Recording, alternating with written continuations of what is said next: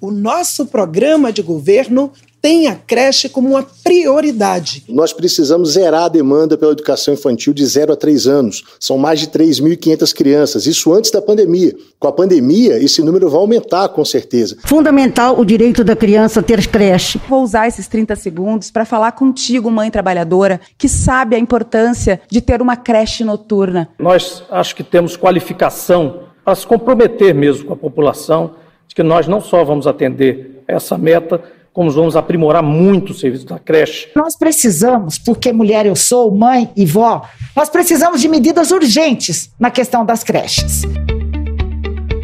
Pode apostar, em tempo de eleição municipal, você vai ouvir várias vezes a palavra creche em algum debate na TV. Não é por acaso, né? Creche é o calcanhar de Aquiles de muitas prefeituras. Sai gestão, entra gestão e as filas continuam um problema. Mas será que só construir creche ou criar vagas é o suficiente? A resposta é bem mais complexa do que um simples sim ou não. A educação infantil não se resume a erguer creche. É preciso olhar para a qualidade desse serviço.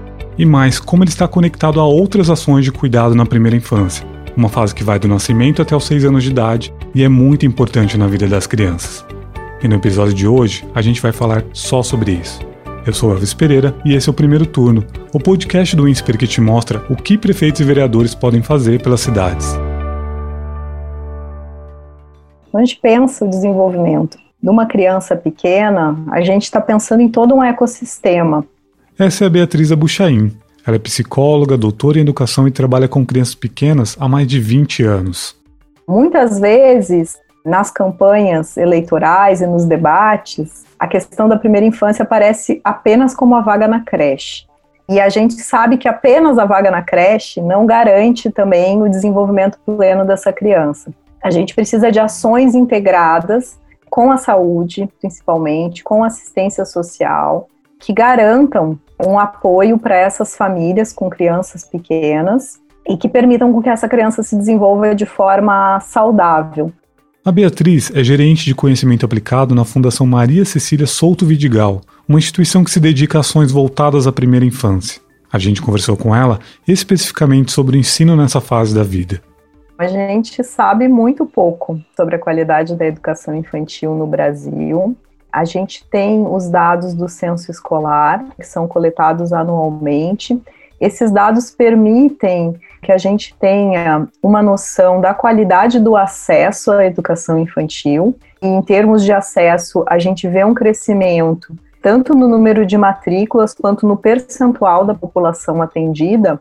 Porém, com as nossas bases de dados, a gente consegue ver que existe uma tendência a crianças pertencentes ao quartil mais pobre da população estarem fora da educação infantil quando comparadas com as crianças dos quartis mais ricos. Esse é um dado que nos preocupa e esse é um dado que já nos fala de qualidade, da qualidade desse acesso. É bom explicar que quartil é o mesmo que 25% ou um quarto. Agora, sobre esse crescimento no acesso aos serviços, a gente traz alguns dados do Observatório do PNE, o Plano Nacional de Educação. Em 2008, 23% das crianças de até 3 anos de idade estavam em creches. Dez anos depois, essa fatia subiu para 36%. Também houve aumento no caso de crianças de 4 a 5 anos na pré-escola. A parcela passou de 81% para 94%. Mas além desses números sobre acesso, outros aspectos devem ser levados em conta na hora de traçar um retrato da educação infantil. Em relação à formação dos professores, a gente também tem percebido um aumento dos professores com ensino superior, o que é um dado bastante positivo. Mas em relação à infraestrutura da escola, a gente ainda vê que existem prédios inadequados para o atendimento à educação infantil. Menos da metade das escolas que atendem creche e pré-escola, por exemplo, tem um parque infantil, que é um espaço muito importante para a educação infantil, em termos das brincadeiras, do desenvolvimento motor da criança, do desenvolvimento da imaginação, do contato com a natureza coisas que são muito importantes na prática pedagógica da educação infantil e que estão contempladas na Base Nacional Comum Curricular. A Beatriz é uma das autoras de um estudo feito pela Fundação Carlos Chagas numa parceria com o Ministério da Educação e com o BID, o Banco Interamericano de Desenvolvimento. O trabalho avaliou 147 escolas de educação infantil em seis capitais: Belém, Campo Grande, Florianópolis, Fortaleza, Rio e Teresina. A maioria delas era pública, mas também havia unidades privadas e conveniadas. Infelizmente, os dados do estudo não foram bons, principalmente no que diz respeito às práticas pedagógicas. Mostraram práticas pedagógicas muito empobrecidas e algumas diferenças regionais que a gente já sabe que são históricas no nosso país. Por exemplo, né, se a gente comparar os dados das regiões Norte e Nordeste com os dados das regiões Sul e Sudeste, a gente vai ver que o Sul e o Sudeste obtiveram melhores resultados do que Norte e Nordeste. Eu acho que isso joga a luz também para a diversidade de situações e contextos que a gente tem no Brasil e que a gente só vai conseguir capturar quando a gente tiver uma avaliação nacional de fato, para entender também aonde que a gente tem que fazer os maiores investimentos aí para melhoria dessa qualidade. Práticas empobrecidas são aquelas atividades mecânicas e repetitivas. Um exemplo, enfileirar as crianças e pedir que elas fiquem repetindo o alfabeto. Também é importante chamar a atenção para outro ponto que a Beatriz menciona: a necessidade de avaliar a educação infantil. Os serviços de primeira infância comparados com o ensino fundamental e médio, eles não são considerados prioritários. Então, a gente fala muito, por exemplo, do processo de alfabetização na sociedade, né, como se esse processo de alfabetização começasse quando o menino entra no ensino fundamental. O processo de alfabetização começa quando ele nasce, praticamente. Mas essa etapa inicial ainda não é vista com a devida importância, e isso é um grande problema. Um outro problema que a gente tem na educação infantil é que todo o discurso fica muito em cima do acesso, principalmente do acesso à creche, porque a gente tem uma demanda grande da sociedade e pouco se fala da qualidade, do que de fato está sendo oferecido para essas crianças, o que nos preocupa muito, porque a gente sabe que uma creche ou uma pré-escola de má qualidade pode inclusive prejudicar o desenvolvimento dessa criança. Alguns estudos ajudam a entender por que dar atenção à primeira infância é importante. Um trabalho de 2009 mostrou que frequentar a creche ou a pré-escola aumenta a chance de concluir outras etapas educacionais, como o ensino médio.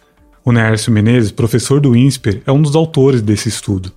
Outro estudo, que saiu em 2011 que tem entre os seus autores o professor do INSPER, Ricardo Paz de Barros, concluiu que crianças que frequentam creches de alta qualidade têm um desenvolvimento social e mental melhor. Já uma terceira pesquisa, de 2017, comparou o desempenho de alunos do quarto ano do ensino fundamental em matemática. De forma geral, as crianças que tinham passado pela creche e principalmente pela pré-escola atingiam notas melhores. Essa análise foi feita por pesquisadores da FGV, USP Ribeirão Preto e INEP. Na nossa conversa, a Beatriz falou ainda de um outro trabalho que teve resultados publicados no ano passado. O texto é assinado por dois professores da Universidade Federal do Rio de Janeiro e traz informações sobre as escolas da rede pública municipal do Rio. No início da pré-escola, na primeira avaliação que eles fizeram, o conhecimento das crianças estava muito, muito associado ao nível socioeconômico. Ou seja, as crianças provenientes de lares mais pobres e vulneráveis tendiam a apresentar menos conhecimento e níveis mais baixos de desenvolvimento. E isso mostra o poder da pré-escola na vida dessas crianças e da gente lutar no Brasil por igualdade de oportunidades. Eles mediram também a frequência dessas crianças à pré-escola, né, o quanto que elas faltavam. Então, crianças que faltam muito, que têm uma frequência irregular, tendem a ter um aprendizado menor ao longo da pré-escola em linguagem e em matemática. Outro estudo envolve a fundação onde a própria Beatriz trabalha. Em parceria com o Laboratório de Estudos e Pesquisa em Economia Social da USP Ribeirão Preto, a Fundação adaptou uma iniciativa da Unesco, Unicef, Banco Mundial e outras instituições. O instrumento se chama Medindo Qualidade e Resultados na Aprendizagem Inicial. Esse método já foi aplicado em três cidades: São Paulo, Sobral, no Ceará e Boa Vista, em Roraima. O mais importante desse processo é o quanto que esses dados trazem um retrato para o gestor municipal e para o gestor escolar da rede, do que está sendo feito, do que não está sendo feito, do que poderia melhorar.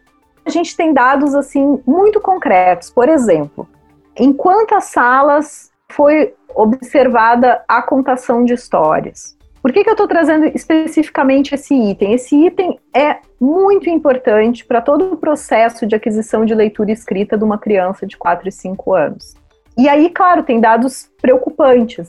Essa é uma atividade que a gente esperaria que acontecesse todos os dias na educação infantil, um momento de leitura de livro ou de contação de história. E aí, quando isso não acontece, é um alerta para esse gestor de que tipo de formação que ele tem que trabalhar com os professores. Além da contação de história, é verificado se a criança tem a oportunidade de trabalhar com elementos como números, artes e música. Saber se isso é feito é uma das etapas do processo. Outra é avaliar se essas atividades têm qualidade e privilegiam o protagonismo da criança. A avaliação ela traz esse tipo de dado sem desejar ou sem pretender ranquear as unidades. Nesses três municípios que a gente trabalhou, a gente não trabalhou com dados por unidade, a gente trabalhou com os dados da rede, porque a gente entende que a avaliação é um recorte no tempo e a gente quer mostrar esse recorte, mostrar esse retrato. A ideia é que as redes possam começar a se enxergar com suas fortalezas e com suas fraquezas, e que isso ajude no processo de qualificação da educação infantil. A Fundação Maria Cecília Souto Vidigal planejava expandir essa iniciativa para 12 cidades ainda neste ano, mas o fechamento das escolas por conta da pandemia acabou empurrando o projeto para 2021. Agora, por que é tão importante assim avaliar o que está acontecendo na educação infantil?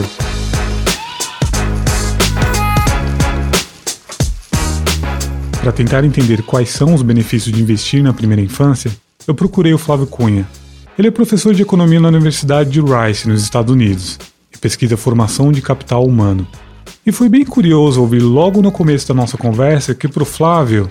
Na verdade, não existe uma educação na primeira infância.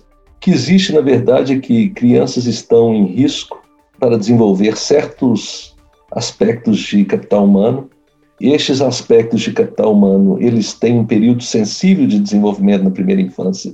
Se a gente não fizer isso na primeira infância, é muito mais difícil atacar isso mais tarde. Então aí você tem um conjunto de políticas públicas que tentam permitir com que a criança desenvolva todo o seu potencial. Ou seja, a educação é apenas um fator nesse processo de trabalhar o potencial de uma criança. Mas vale ressaltar, não é qualquer fator. Isso fica mais claro ao ouvir o Flávio contar uma das experiências mais interessantes que ele já viu: o funcionamento de creches na Tailândia. Você entra em uma, eu entrei em umas 15, mas você entrar em uma, você entrou em todas, porque elas, todas elas têm o mesmo, o mesmo. Foi um arquiteto que fez todo o projeto delas. É assim: você chega, entra, tem uma frente que é aberta, como se fosse um pátio, com os brinquedos de playground normais. Os pais deixam a criança ali, elas ficam brincando até por meia hora. Primeira coisa depois é cantar o hino nacional da, da Tailândia. Aí entram para a sala de aula e implementam um currículo que foi desenvolvido nos anos 60 nos Estados Unidos, mas na verdade é um currículo que é uma adaptação de algo que foi feito pela Maria Montessori na Itália 100 anos atrás. Esse currículo consiste em três pontos: planejar, executar e realizar tem um cardápio de atividades que a criança pode escolher. Você pede a criança para escolher um cardápio, uma alternativa desse cardápio, e a criança tem que explicar: eu quero trabalhar nisso porque eu estou querendo fazer aquilo. E aí o professor pergunta: e como que você vai resolver esse problema? Aí a professor: como é que você vai montar esse brinquedo? Vou montar assim, vou começar pela roda. Então a criança faz um planejamento. E aí, depois que a criança explicou, ela vai fazer. Você tem salas de aula com cinco, seis crianças Cada uma delas vai explicando, são crianças de 3 anos de idade, elas vão explicando por que, que elas querem realizar aquela atividade e como que elas querem executar aquela atividade. E aí depois a, a professora dá 25 minutos, meia hora para a criança executar aquela atividade. E a professora vai vendo se está resolvendo, se não está resolvendo. Quando a criança não consegue progredir, aí a professora vai lá, dá uma ideia para a criança. E se você tentasse fazer assim? Quando termina o tempo dado pela professora, a criança conta se conseguiu resolver a atividade ou não. Em caso de não ter dado certo, ela precisa pensar o que ela vai fazer da próxima vez. Por que isso é muito importante? Trabalha certos tipos de habilidades que são conhecidas como habilidades executivas. Essas habilidades executivas são flexibilidade cognitiva, ou seja, eu olho para um problema que eu nunca encontrei na minha vida e eu tenho que conseguir encontrar uma maneira de resolvê-lo. E aí o que eu faço é quebrar o problema em etapas onde eu sei a solução de cada uma das etapas. O segundo é o que a gente chama de memória de trabalho, memória operacional, que é eu tenho um objetivo que eu quero seguir, eu tenho que ter aquele objetivo na minha mente enquanto eu estou resolvendo um problema. Eu tenho que lembrar que primeira etapa A, depois vem a B, depois vem a C, depois vem a D. E tem a questão do controle inibitório, que é Está muito difícil fazer isso. Eu gostaria de ir lá fora brincar, mas eu vou continuar fazendo isso aqui, porque isso aqui é importante para o que eu faço. O efeito de trabalhar essas habilidades nessa fase da vida vai aparecer mais tarde. Essa flexibilidade cognitiva é importante para a criança conseguir resolver bem problemas de matemática. A memória operacional é importante para a criança saber escrever um texto. Eu já vi situações onde crianças, o déficit de memória operacional ele é tão forte que a criança começa a escrever uma redação ela não termina o título da redação, ela já começa ali a fazer o primeiro parágrafo. E ela começa a primeira sentença do primeiro parágrafo, ela não termina a primeira sentença, ela já começa na segunda. Ela não consegue lembrar quais são as etapas do que ela tem que fazer. E a comunicação verbal, escrita principalmente, mas também a, a verbal, ela precisa que você tenha o sequenciamento lógico das frases. Você só consegue manter isso se você tiver uma memória de trabalho que esteja funcionando. E o controle inibitório, nessa fase, é o que mais indica se a criança vai ou não vai ter uma vida associada ao crime ou não, vai cometer crimes violentos ou não. Esse modelo usado na Tailândia é só um exemplo entre muitos currículos possíveis. Na nossa conversa, o Flávio também mencionou um exemplo aqui do Brasil. O do Ceará de Calcaia é um outro currículo, é um currículo que é para formação humana, socioemocional, que é algo que as crianças também estão começando a aprender, que ah tá, as outras pessoas têm o seu próprio pensamento, o pensamento das outras pessoas são diferentes do meu pensamento. Então, eles vêm com uma perspectiva de vida que é diferente da minha. Isso é a teoria da mente, eles estão começando a desenvolver aos 3, 4 anos de idade. E a partir daí eles conseguem ter uma leitura emocional do que está acontecendo muito melhor. Você consegue reduzir bullying, você consegue reduzir problemas de violência na escola através disso. Então, você tem diferentes currículos, diferentes currículos vão enfatizar diferentes formas de habilidade, mas você não consegue fazer esse tipo de currículo se você não tiver uma mão de obra que tenha sido capacitada para executar aquilo e sem que tenha também um apoio para que eles possam executar aquilo de uma alta qualidade. Então, o que falta no Brasil, boa parte das creches, qual é o currículo que a gente quer implementar? E aí tem muitos currículos, eu falei de dois, mas são mais currículos que existem. Como que a gente faz para implementar com qualidade? e como a gente dá apoio para que isso continue no futuro. O Flávio tem uma pesquisa em andamento que analisa justamente a questão da mão de obra em educação na primeira infância. Ele observa a situação no Texas, nos Estados Unidos. Aqui também não tem esse investimento em capacitação, também não tem esse investimento em desenvolver currículos, implementar currículos, e é uma força de trabalho que recebe muito pouco. É chocante que eu vou te falar, mas é verdade, que a gente vê nos nossos dados a gente paga mais para a pessoa que toma conta do carro no aeroporto do que a pessoa que toma conta dos nossos filhos.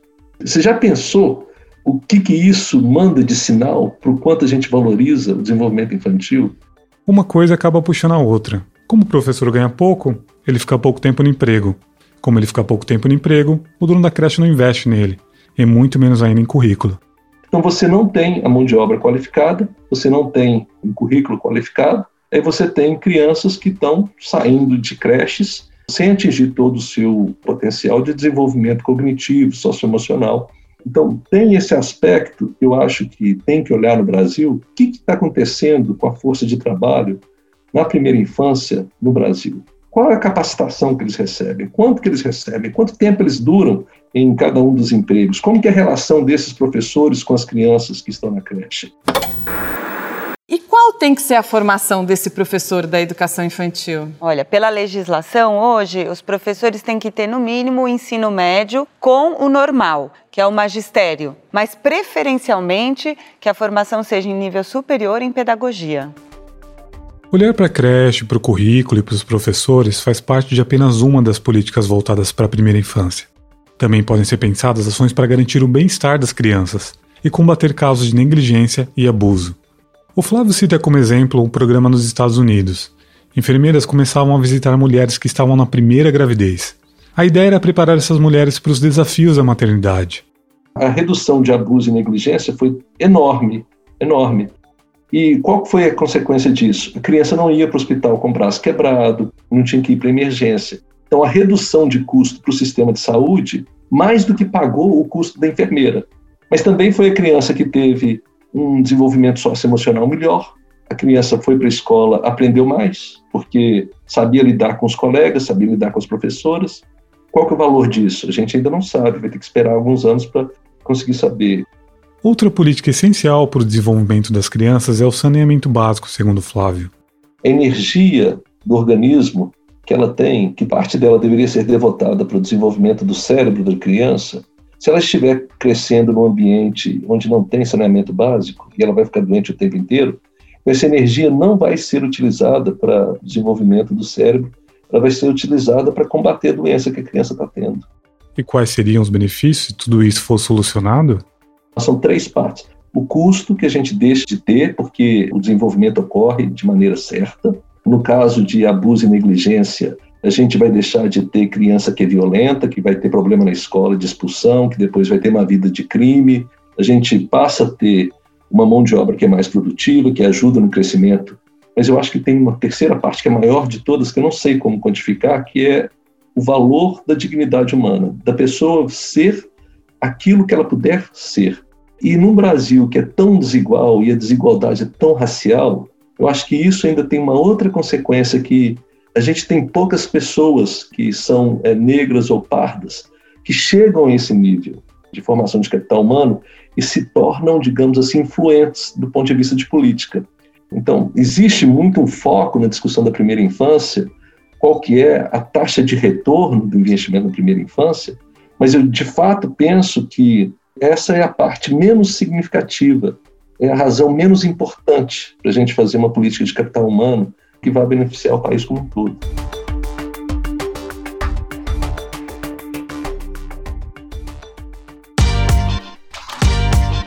No nosso próximo episódio, vamos falar mais sobre como a falta de saneamento básico afeta a vida nas cidades. As versões completas das pesquisas citadas neste episódio podem ser acessadas no site do INSPER em insper.edu.br conhecimento.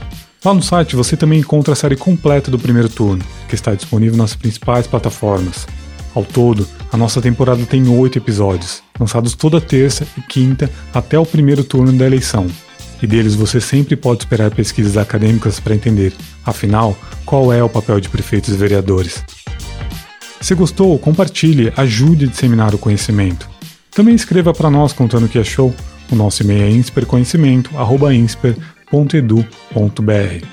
Neste episódio, usamos trechos de áudio de vídeos de debates eleitorais da Band e do programa Papo de Mãe da TV Cultura.